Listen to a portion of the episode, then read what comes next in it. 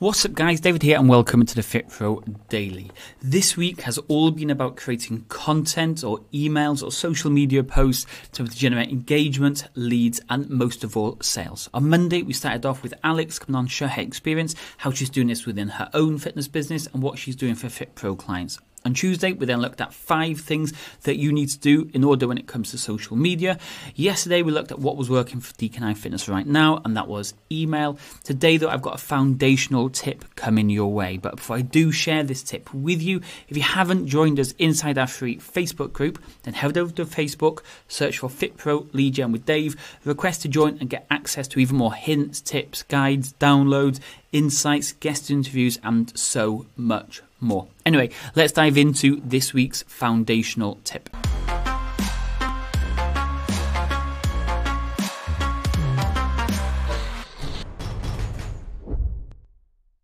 Okay, so I could have been saying we need to post regularly, like we mentioned on Tuesday. But one thing I really want you to consider, and Alex mentioned this on Monday, was make sure that you're writing content specific for your target audience, whether that be the actual post, the questions, the polls, or anything else we've talked about this week. Make sure it's related to them. Because if you work with busy over 30s, for example, don't start writing uh, how to get that six pack bikini for your Ibiza holiday because that isn't going to match your target audience. If you're a CrossFit setup, then don't start looking into like smoothie recipes for busy mums who need to lose five or six stone, okay? Because then that doesn't match your target audience.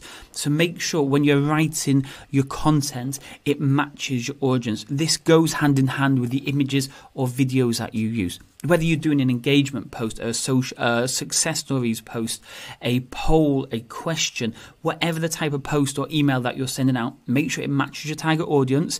The image and video also align with that post, and it most of all sparks the engagement that you want. So I'm going to leave it there. Nice, easy, simple foundational tip. Make sure your content matches your target audience. But before I do go, if you haven't already subscribed to the YouTube channel just yet, press pause, press subscribe, and I'll speak to you all tomorrow for this week's overview.